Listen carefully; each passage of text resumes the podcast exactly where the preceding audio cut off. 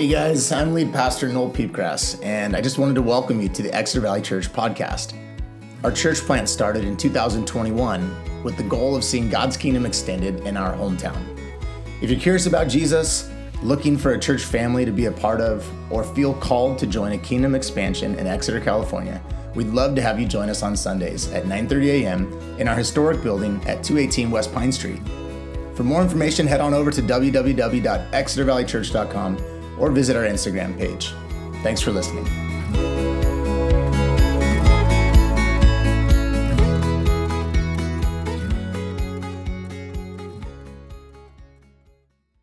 Thank you for having me. Great to be with you. Pray for you a lot. I'm a big cheerleader behind the scenes for you every step of the way. So I love this privilege to be with you, and thank you all for being part of Exeter Valley Church. And yeah, it is uh, a joy to continue in you. Thank you for going through the scriptures in depth. One of the great gospels, you know. You remember Matthew was a tax collector, right? He collected taxes for the Romans, who then crucified Jews, right? He was a he was a hated man in his own country.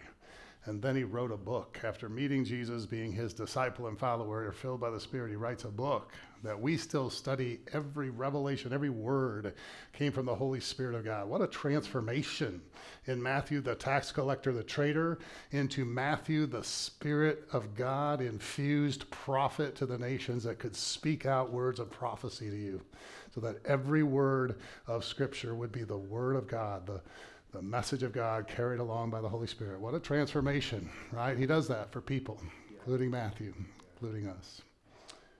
So, which day is it again? What day? Sunday. Oh, Super Bowl Sunday, all right? That's what you think. Well, after celebrating all the birthdays. Yeah, yeah, that's right. We got a little dog in the fight here. Yeah, that's uh, that's uh, yeah, it's not Super Bowl Sunday. It's my mother's birthday. The way you the way you guys celebrate birthdays. Uh, she's 82 years old. Talked to her yesterday. She's delightful, and uh, I'll touch on this again uh, in just a little bit. But uh, no, let's roll back to Super Bowl Sunday for a moment. You know, it's like the showcase of the best of the world playing today football, American football, right? And uh, there will be some plays today in the game that will be absolute game changers, right? Will determine the outcome and the victory of the game, right? And so those typically would go on like a highlight reel, right? So guess what? On Super Bowl Sunday, the, the scriptures in your series happen to fall on an absolute highlight reel. This would make the highlight reel of heaven and earth the transfiguration of Jesus. It's a crazy, game changing moment in history on the planet before you and I were here, this happened. And you should you should watch it. It's a phenomenal move of God. So let's look at the highlight reel from Scripture. You read the Scripture already today. Uh, let me highlight just a couple things out of the text that you read. Um, after six days, it says it's a curious transition. Just want to remind you that there's no chapter and verse divisions in the original writing of Matthew under the inspiration of the Holy Spirit. That came like a thousand years later to help us do Bible study and copy texts and all that stuff. That came like during the you know dark ages, thousand years after Christ. So just realize that chapter 16 is chapter 17. It all flows together. So when the transition by Matthew, there's a relationship between what happened six days earlier. You're supposed to ask you what, what happened six days earlier. Well, they were it was Jesus and the disciples up in Caesarea Philippi, north of Galilee, outside of Israel, looking, you know, who do the people say I am? You probably studied this recently, and it's it's a very powerful moment of revelation. The Father reveals even through Peter's mouth that you are the Christ, the Son of the living God. I don't care what the other people say, I know who you are. And Jesus says, That's right. That's a revelation of the Father. And then the next thing out of Peter's mouth is after Jesus starts talking about the Messiah, the Christ, is going to suffer before he's glorified. Suffer and be glorified. And Peter saying, No, no, no. Just like Satan was saying in Matthew 3, no, no, I'm going to tempt you away from that. You know, I'll give you the kingdoms of the earth right now that are under my control if you'll just bow down and worship me. I'll give you know, and, and Peter gets rebuked pretty sharply for that. Like you have in mind the things of Satan, not the things of God. The Messiah will suffer and will be raised on the third day, which they didn't understand at all because it's a brand new, first of its kind thing, this resurrection from the dead. So this was all in the context of the relationship. The six days earlier was to this powerful revelation and very discouraging word that their Messiah, their teacher, their rabbi was about to be killed by the rising opposition. Probably within two to three months of this occurrence, he would be nailed to a cross. And they were feeling the heat. And so put yourself in the shoes a little bit. They're discouraged, and then this happens. This revelation in the mount, on the Mount of Transfiguration happens. And so they went up on a high mountain. And by the way, Matthew 9, I mean, Matthew 17 is related to Mark 9 and Luke 9. They both have passages that are similar uh, in terms of the Transfiguration account. So Matthew, Mark, Luke all give eyewitness accounts or written down accounts of this experience. Peter also, in First Peter, talks about it. Uh, and we may touch on that. So, lots of eyewitnesses. Peter, James, and John go up the mountain. So, this is a big mountain near Caesarea Philippi. It's called Mount Hermon. It's about 9,000 feet. Like we've had a good week of seeing mountains in the uh, in the view here and the snow cap on it. I, we don't know how far, you know, that Jesus went up the mountain with his disciples, but since I love this, this is like your entire logo. I mean, I kind of feel special that the entire transfiguration is pictured in your logo. Jesus went up a mountain, so I don't know how far to go up, you know, here. And they met for prayer. Luke says somewhere they took just the, the four of them. Maybe they nestled themselves in here. Maybe he's up here. He's somewhere. It's a big mountain, 9,000 feet. And what does it say? They were so sleepy, right? This is the same three guys that in Gethsemane fall asleep on Jesus when he's praying. The same three guys. They have trouble staying focused in prayer. Maybe some of us do too, you know, but I think intimacy, Jesus had such extraordinary intimacy with the Father. If you're in the in if you're locking eyes with the person you love the most, have you ever fallen asleep? I mean, no. I mean, Jesus is fully present. I think the disciples are still learning to walk into the intimacy so that their prayer life could be deeper. They wouldn't fall asleep if they're with but they had been up the mountain. Maybe they hiked a ways. Maybe it's you know altitude. Sea of Galilee is below sea level, so now they're up at a high place. Maybe it's altitude. They're tired. They can hardly stay awake. So that's part of Peter's response. He kind of comes out of a drowsy thing and sees the whole place on fire, lit up. Right? Jesus is transfigured. Metamorphosis. What's it like? I get curious when I read passages like this. It's fun to study. It's like reading through all the scriptures, reading what Peter says and his account. It's like, what was that like? It says his face shone as bright as the sun. You ever try looking at the sun? You know, it's really big and overhead. It, you can't. I tried to do a video. I did a video for some friends in, Cal- in New York City that are getting ordained today. And I was looking just into the sun, the light this morning on the video, and I'm squinting. It's like, oh, Jesus, shining like the sun. So his face changes, and there's just bold, bright light blazing out of his face. His clothes change whiter than the snow. It looks like lightning. To be that close to lightning, I mean, they're just practically blinded by that. In fact, they fall down. They fall on the ground. And uh, yeah, it's a, it's, a, it's a powerful encounter that they had. I remember a phrase my dad would say. I go, my dad's 5'8", my mom's 5'6". I grew to 6'6". So he often said to me when I'd get in the way, of his view, like maybe it was a television or maybe it was a sports game or something, he say, hey, you make a better door than a window. Anybody ever say that to you, right? Meaning he can't see through me. You're blocking my vision. You're not a very good window to see outside. So think of this for a moment. I think this is what the transfiguration was like for those that experienced it firsthand. Jesus became a better window than a door. His, he's fully God, he's fully human, but for a little while, his humanity became transparent, translucent, faded away. It no longer could block vision, and you could see into the glory of God. You could see that the fullness of deity was dwelling in bodily form, and the glory of God, which is often represented by light. It is here when the cloud comes, the Father speaks, it's a brilliant cloud.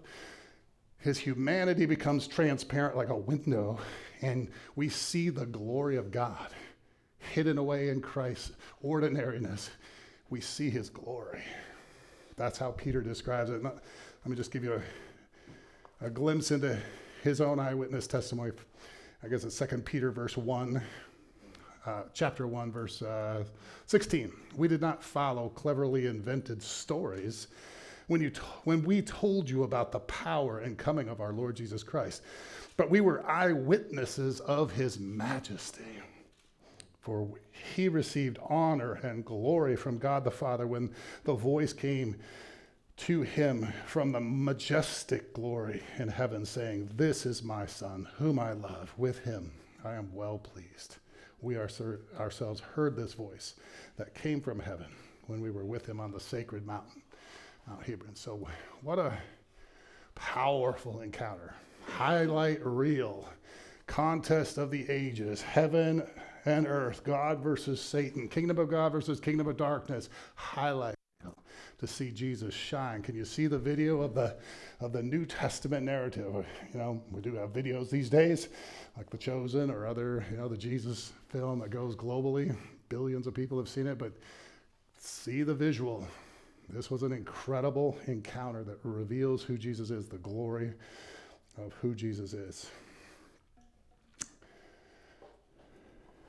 So let me, uh, we're going to key in on what the Father says in a little bit about Jesus because this Father speaks, This is my Son. That's very, very central. That's very important. But uh, I get curious along the way, like I mentioned, I'm, I'm in a passage like this, and what were they talking about? What was Moses and Elijah talking about with Jesus? Don't you get curious? Matthew doesn't tell us, but Luke does. Luke does in Luke chapter 9. You know what they say they were talking about? There's a particular word in the Greek. It'll sound familiar to you. They were talking about the Exodus of Jesus coming up in Jerusalem. There would be another Exodus coming up soon in Jerusalem. That's the language. Jesus was going to go to Jerusalem, lay down his life, and be raised back to life on the third day. They were talking about a mighty Exodus. What do you remember about the first Exodus? After 400 years of increasing slavery and genocide, God, in a mighty way, after 10 plagues, leads the people of God out into freedom from captivity, from genocide into captivity, right? What would be similar about the cross of Jesus Christ to that exodus? Moses and Elijah are talking to Jesus about an exodus to come that's going to happen in Jerusalem where the people that are trapped in the tyranny of the devil are trapped in sin and damnation are headed to hell would be brought out into freedom from under the tyranny of the devil. What a powerful picture of his love. That's what talking about you, about me, talking about how he the Lamb of God that would take away the sin of the world, the nations free, people from every tribe and tongue. I mean, I'm just struck by the love because you got to remember this is voluntary couple times in Nazareth, they tried to throw Jesus off a cliff. He walked back through the midst by the power of God. They couldn't kill him outside Jerusalem, right? Another time, they picked up stones to, to, to, you know, to kill Jesus when they were thinking he's blaspheming about who he is. And before Abraham was, I am, Jesus says, and they want to kill him and they can't get it done. This time, Jesus is going to Jerusalem to voluntarily lay down his life. Nobody could take it from him, the scripture said. He laid down his life beaten, 40 lashes, crucified, most excruciating death, did it voluntarily because he loves you. So that his blood, as we sang earlier, Kevin, powerful songs, rich theology, his blood would come between you and hell and separate you and bring you back into forgiveness and freedom. And what a privilege. Someone loves you so much, he voluntarily died for you in your place. What a picture in the middle of this that comes from Moses and Elijah's discussion of the, you know, the law and the prophets hang on Jesus are being fulfilled in Jesus. It's a beautiful thing. So let me talk about who Jesus is. Coming into this passage, genealogy is really important in the in the history of the Jewish people. Genealogy is everything. They're children of the patriarchs. They are descendants of Abraham, Isaac, Jacob, everything. Matthew starts his whole gospel, as you know, with a genealogy that's super important. He begins in Matthew 1 1 saying, This is the beginning of the gospel concerning Jesus Christ, the son of Abraham, the son of David. What's significant about genealogy, like if you knew my mom and you knew my dad, you would say, wow, there's a lot of similarity. There's characteristics. You're a lot like your dad, or you're a lot like your mom in this. The characteristics of the family pass through. So when Jesus is introduced in Matthew 1 1 as the son of Abraham, the son of David, they thought right away that the characteristics of those great leaders, patriarchs of the faith, are in this son, are in the next generation, in Jesus. So Abraham had a global covenant with God. God said, I will bless all the nations through you. So Jesus is the, the descendant who now has the continuation of the global covenant to, to be a blessing to every nation on the earth. That's in Jesus, the son of Abraham. The continuity would flow. And with David, he had an eternal kingdom. God said, I will build you a house that will last forever. So with Jesus, he's carrying a global covenant for the world to bless all the nations. He's carrying an eternal covenant. That's why it's so important, his descendant uh, role. In Mark 1 1, he's introduced this is the beginning of the gospel concerning Jesus Christ, the Son of God. Well, that's part of this picture where God speaks. God the Father shows up and speaks in the transfiguration and says, This is my Son. This is my Son, whom I love, whom I've chosen. Listen to him. The centerpiece of all the revelation from beginning to end of the Bible. The, Jesus is the clearest revelation. Jesus reveals the Father best to the whole world. We know a lot more than Abraham, Moses, or Elijah about God because Jesus came into our world. We have gospels now that reveal the heart and the will and the ways of God in perfect detail, looking at this Jesus who's just like his Father. So that inheritance of character, Jesus is just like his Father in heaven. That's what God speaks. He actually cuts off Peter while Peter's kind of rambling about, I'll put up some booze. Let's just stay here. Let's stay here on the mountain, the mountaintop experience. You know, you went up in the mountains with the ladies, right? It's important. Jesus is central to that story on the mountaintop, but he's also central to the story that comes right after this one, where he goes down to the valley and drives out demons, takes out the tyranny of the devil over a boy having a son that from birth many times has been thrown into the water, thrown into the fire to evil spirit. Jesus, who's God, whose face can shine like the sun when you take away the door and let the window be seen, his glory of God, God comes after that demon, drives that demon out of that boy, right? He's Lord in the valley, Jesus is with you, and Lord on the mountaintop. It's both and. It's both glory and suffering, or it's both.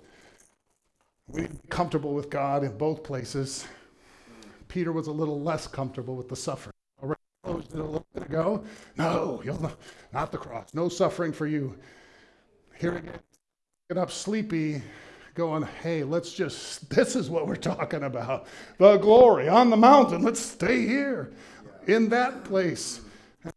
God the Father cuts him off and starts talking over Peter while he's still finishing his rambling thought. No, you're not going to stay in the glory. My son, Moses and Elijah, we're just talking about the Exodus with him. That's what they're talking about. Catch up. He's going to go be the Passover lamb. By the blood, he will set the captives free. Like, catch up. Listen to him. The Father wants us to pay attention to this Jesus very well. So there's another part of this word, this is my son, that is important for us.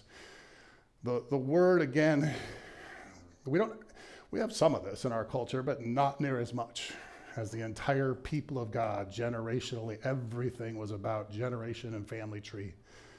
And so when, G, when the Father says, This is my son, he is saying, and the word in the Greek is huios, this is the heir. This is the one who receives everything I have. Father in heaven says, This is the heavenly man, the man from heaven. This Jesus will receive everything I have in heaven. To do what? To distribute to you. You know, listen to him like he's the inheritor, right? If you were friends of the son of the wealthiest person on earth, you know, I know Elon Musk kind of bounces around in there and he has a few kids. But if you were a friend of the wealthiest man on earth, sound like a good place to be. Stick with that person. If they're going to inherit billions and billions of dollars, maybe, right? That's just money. temporary blessing. This is spiritual blessing. This is eternal life. This is salvation, forgiveness, victory, healing, blessing. Stick with him. He's the inheritor of everything in heaven is in this Jesus. He's the son. This is my heir. Father says, listen to him. Stick with him. Receive everything he can give you. It's a powerful picture. So let me uh, give you three things today to kind of wrap this up uh, and, uh, in the next few minutes. But uh, the theme of this message from this text in Matthew 17, I believe, would be that every person, every person, not just Christians, literally every person on the planet that you will ever lock eyes with, any person you talk to this week that is far from God, every person must listen to Jesus. Father didn't stutter. Father's not going to say it again. He said it best in his son, and he's going to keep saying the gospel to every nation, to every person through his son. Listen to him. Every person must listen to Jesus with a heart of obedience. Listen to the Son of God because of his identity, his intimacy, and his authority. So we can't go into all the detail here. There's a lot in this text. Because of his identity, his intimacy, his authority, Jesus is in a powerful, unique Son of God relationship. Listen to him. So, in terms of his uh, identity, there's a lot in this passage. Again, I would, the gospel is bigger than we often make it today. Satan's job is reductionism, shrinking thinking and you want to stop on the basis of the transfiguration. Stop shrinking thinking. He's bigger than you can imagine, greater than you can imagine. And don't let the enemy steal and suppress and minimize Jesus in your viewpoint at any point. So, in within a few verses of this text of the Transfiguration, we see Jesus in all six of his key essential characteristics. These are hinges of history, tectonic shifts in all of human history based on God speaking through his Son.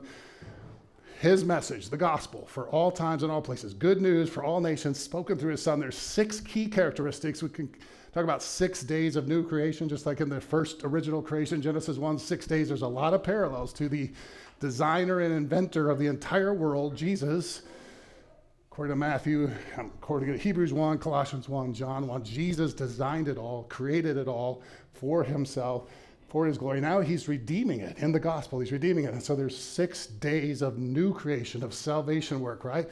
So you don't want to lose one of the six, or two or three or four of the six key elements. So just to name them here, because we can't go into it, Jesus in his life, the life of Jesus is one of the keys to understanding what God is saying to us, how he healed the sick and drove out demons. He separated people from brokenness, from the tyranny of the devil, right? The life of Jesus, the death of Jesus is prophesied right before this, right? Six days earlier. And then the resurrection of Jesus, that he will be the firstborn from among the dead. We should preach on this all day long, just itself. Jesus is the first of his kind.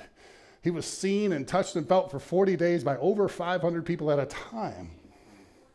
He has a resurrection body which is made of the material of the new heavens and the new earth. He's proof that the new heavens and the new earth will swallow up our current reality when he returns. He is physical proof that he's been touched and seen and felt by so many people. He's the firstborn from the dead. So the life of Jesus, the death of Jesus, the resurrection of Jesus, all in this text. So the whole gospel is surrounding this, the, the uh, transfiguration. There's more to the gospel. There's six days of new creation, right? The ascension of Jesus speaks about Jesus as the Son of Man, that he's the one who's the King of Kings. That comes from Daniel chapter 2. It's Jesus' favorite reference to himself being the Son of Man 81 times. In Matthew, Mark, Luke, and John, he refers to himself in this way. Daniel 2, crucial. Son of Man. This is the picture of, of after these great kingdoms of the earth, these kings of kings, there comes another king. A mountain comes out of a rock, not, not shaped by human hands, but a rock comes down from a mountain and smashes these other great universal kingdoms, Babylon and Greek and Roman. And it's amazing the picture. And Jesus is the one who receives authority from heaven, the heavenly man. It's a powerful picture. That's Jesus' word. So he's King of Kings. He's the one who has all authority in heaven on earth, is the word in his Great Commission in his ascension. And so he's also, if you understand the reference here, there's a tremendous echo in the words that the Father speaks. Says, This is my Son, whom I love. Listen to him. That's exactly what he said in, the, in Matthew 3:17 at his baptism. When Jesus receives the baptism of the Holy Spirit, heavens open, dove comes down. And John says in chapter 1 that the one who received, the one I who sent me told me that the one that the Holy Spirit comes down upon to be baptized by the Holy Spirit will be the one who will baptize with the Holy Spirit. So, Pentecost, and the ability revolution, the power of the Holy Spirit is given through Jesus. That's a part of the gospel message for all times and all places. Don't shrink this stuff. It's all in this text around the transfiguration and ultimately his second coming, which Jesus explicitly refers to here that the Son of Man is going to come in his Father's glory with his angels, and then he will reward each person according to what he has done. That's at the end of chapter 16. That's his role as judge, that the one that God raised from the dead, he will appoint as the, he has appointed as the judge of the living and the dead. Jesus is relevant out of this passage to every man, woman, and child his life, death, resurrection, his ascension, his pouring out the Holy Spirit, his second coming of Jesus. It's powerful. That's his identity. It's all in this passage, it's a lot. But Jesus' identity is huge. So I want you to stop shrinking thinking. And I guess here's the piece about Jesus' identity see his centrality. See his centrality. Jesus says, listen to him. Her father says, listen to him. This is the heir. This is the son. Listen to him see the centrality of Jesus in the entire salvation plan of God for all times and places, for all people. Jesus also has a intimacy here that's uh, astonishing. Uh, his glory is revealed. He's the heir of the kingdom of God. God says, listen to him. Jesus reveals the Father best. We've talked about this already, so I just want to emphasize it. We, we want to create a response, an appropriate response to the Father's word. Listen to him. So I would encourage you to um, hang on to this phrase, if you will, as an application point. Uh, surrender to his scripture, surrender to his scripture. Like around the globe today, greatest revival in human history, all over the place, there's discovery Bible studies that are spending time in front of God, in front of the Word of God, and letting God speak. And they discuss what God is saying to them, and then they put it into practice they obey it. That week, they obey it and they encourage each other. And revival is happening. We're talking about tens of thousands of people becoming Christians just through the power of the Word of God, just through listening to Him all over the globe today. North America, we're a little lean on our study of the Scriptures, of surrendering to the Scriptures and uh, putting them into practice. We need a culture of obedience that what God has said through Scripture, through His Son, we will obey. A culture of obedience, a culture of surrender and, and responsiveness to Him. So see the centrality of Jesus, but surrender to His Scripture daily, regularly. When you read, obey it. Put it into practice. Don't just be a hearer of the word, be a doer of the word. Put it into practice and teach others to obey, as the Great Commission says. Make disciples of all nations with this gospel for all nations, with this global, eternal Messiah. Make disciples of all nations everywhere. Anybody can come, but teach them how to surrender to his scriptures. Teach them to obey everything he commanded you. That's the Great Commission, not just to reach people and get them saved for eternity, but to teach them to obey. You have to model a life of surrender to the scriptures, of daily and weekly receiving the word of God and obeying it. A culture of obedience will make this church explode. Yeah. Teach others to do it. There's 8,000 people just in Exeter that are probably far from God. How would you reach from this size group to 8,000 cultures of surrender around the Word of God. Group it up, Discovery Bible Studies that works globally, it'll work here. Mm. Get together with a few people even far from God, whole households that don't believe. Put the Word of God in front of them and teach them with your own example how to submit and surrender to that. You'll see explosions, whole households coming to Christ in your city. That's the intimacy part. Listen to Him, the Father says.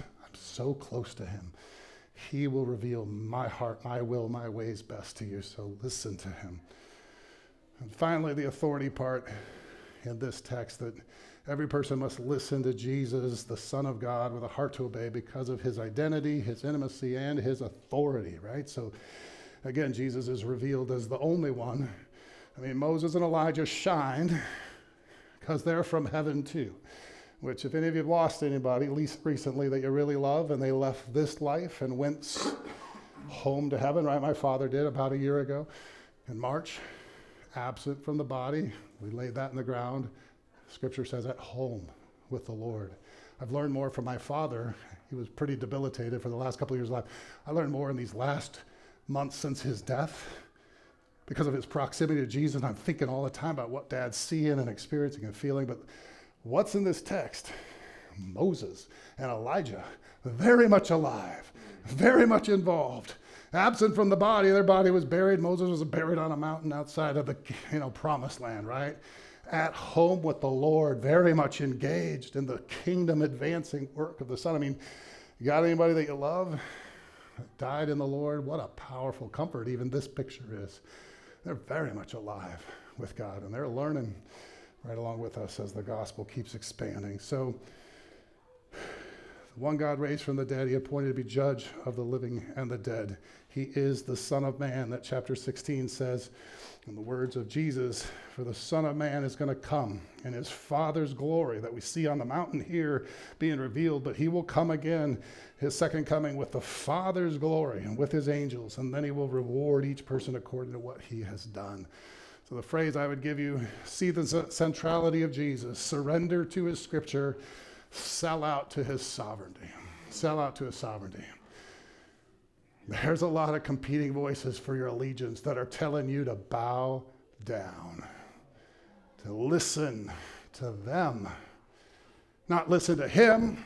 Have you heard recently, really, the media or the government or you know, people of authority saying, listen to him, to Jesus, the Son of God, the heir of the kingdom of heaven. Have you heard that? Or are you hearing other things you're supposed to listen to and bow down to? Don't. Sell out to his sovereignty. this one is coming back. The one glorified before is coming back with the Father's angels.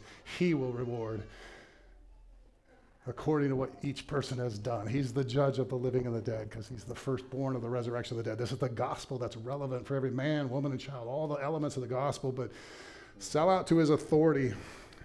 He's coming back. Sell out to his sovereignty. Don't bow the knee to anything else. So I'll, look, I'll end with this picture from Daniel chapter 3. So again, the Son of Man, Revelation, Daniel, the prophecy, Daniel 2. Spend some time there. Let it break your heart how sovereign Jesus is over history and over all the superpowers of the world, including America, including China, including Russia. He's sovereign. He's king of kings.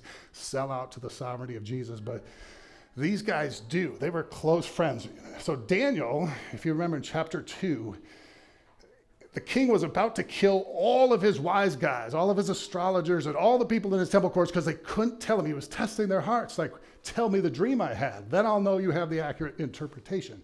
Tell me the dream I had because he had this terrifying dream of this great statue in four different parts, so he didn't know what it meant. He said, How about you tell me my dream and then I'll believe your interpretation? He's going to kill all these people in his whole court. Daniel steps forward after praying to God, says, I know your dream, king, and I'll give you an interpretation, right? So he does. And Nebuchadnezzar falls on his face like is blown away by the God of Daniel. And he has a moment, you know, this great superpower king, king of Babylon. But remember that Babylon and Sumer and other Mesopotamian kingdoms, they all had relationship to Satan and his kingdom. They had demons. There were powers and principalities, forces of wickedness in the heavenly realms that they were worshiping.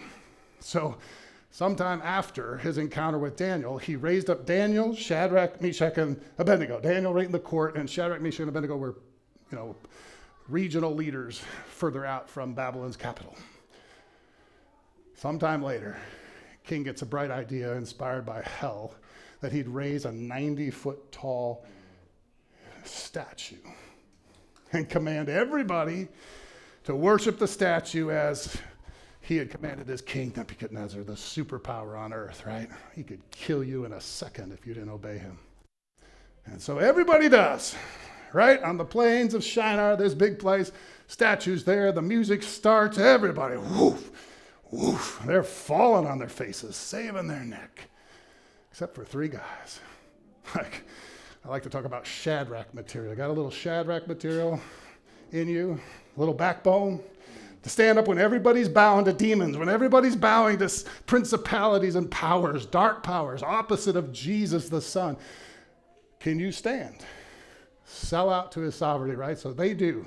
Shadrach, Meshach, and Abednego sell out to the sovereignty of God. They say, O king, our God is able to deliver us from your fiery furnace if he wants to. But even if he doesn't, we will never bow to your demonic principalities that you worship.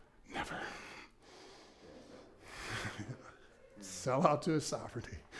So he takes the strongest soldiers of Babylon and he takes these three guys and they bind them up and he's so furious. Heat that thing up seven times hotter, throws them in the furnace. The soldiers die. Got too close.